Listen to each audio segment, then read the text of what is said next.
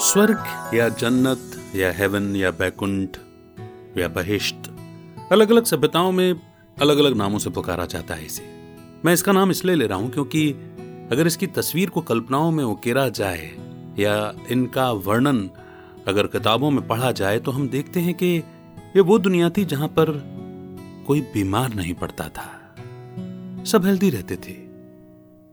और इसीलिए शायद हम श्री कृष्ण को भी सर्वगुण संपन्न सोलह कला संपूर्ण बोलते हैं। ये वो सेलेस्टियल डिग्रीज हैं जहाँ पर ये डीटीज अपने आप को हेल्दी और फिट रखना जानते थे। इनमें से किसी का भी पेट बाहर नहीं होता था। ये तंदुरुस्त भी थे तो मन दुरुस्त भी थे। नमस्कार, मेरा नाम है अमित वाधवा, आपका दोस्त और इस पॉडकास्ट का होस्ट जुग जुग जी में पुत्र या लंबी उम्र हो ये वो शब्द हैं जो मैंने अक्सर मेरी बेबे यानी कि मेरी दादी के मुँह से सुने हैं। जब वे खुश होती थीं, जब हम उनके पैर छूते थे तो आशीर्वाद स्वरूप ऐसे शब्द उनके ज़ुबान से निकलते थे, दिल से निकलते थे, ज़ुबान से ही नहीं। हिंदी में कहते हैं, जुग जुग जियो। और जब वो ये कहती थी, जुग जुग जियो, या कोई भी बड़े तब वो ये भी दुआ करते थे कि जिए तो सही मगर स्वस्थ रह करके जिए। लंबी उम्र तो हर कोई चाहता है। मगर बाबू मशाए ज़िंदगी लंबी नहीं, बड़ी होनी चाहिए।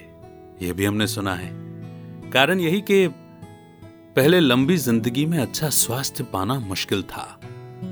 मगर आज तो हम सब जानते हैं कि साइंस अपनी एडवांस स्टेज पर है, कई बीमारियों पर हमने काबू पा लिया है। उम्र तो हमारी बढ़ गई है, मगर आज भी हम वो कला नहीं सीख पाए हैं जिससे हम अपने आप को हेल्दी रख सकें, फिट रख सकें। हम हमेशा से सुनते आए हैं, पहला सुख निरोगी काया हेल्थ इज़ वेल्थ जान है तो जहान है। और ये सच भी है, क्योंकि अगर आपकी हेल्थ अच्छी है, तभी तो आप बाकी के सभी काम कर सकते हैं। आप पैसा कमा सकते हैं, रिश्ते निभा सकते हैं, अपनी स्पिरिचुअल जर्नी पर अग्रसर हो सकते हैं मेडिटेट कर सकते हैं। कहीं पर मन एकाग्र कर सकते हैं फोकस कर सकते हैं। लेकिन अगर ये पहला ही पिलर हिला हुआ हो तो कुछ भी पॉसिबल नहीं है।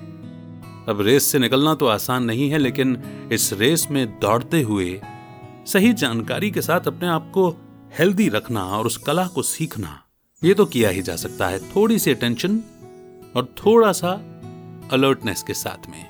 चाहते तो सभी हैं स्वस्थ रहना, लेकिन सही जानकारी के अभाव में अपनी सेहत का ख्याल पूरी तरह से नहीं रखा जा सकता।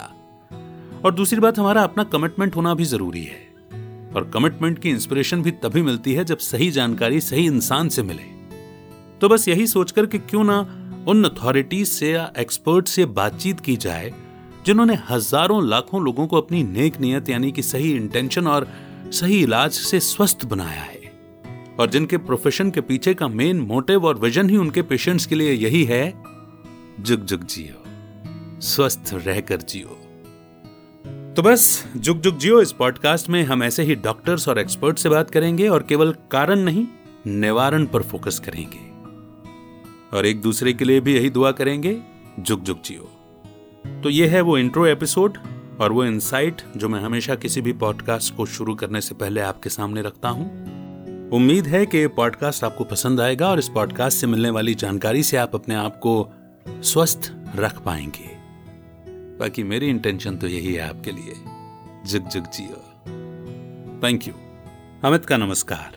जय हिंद, जय भारत। उम्मीद करता हूँ कि यह पॉडकास्ट आपको पसंद आ रहा है। लेकिन क्या आप खुद का पॉडकास्ट लॉन्च करना चाहते हैं?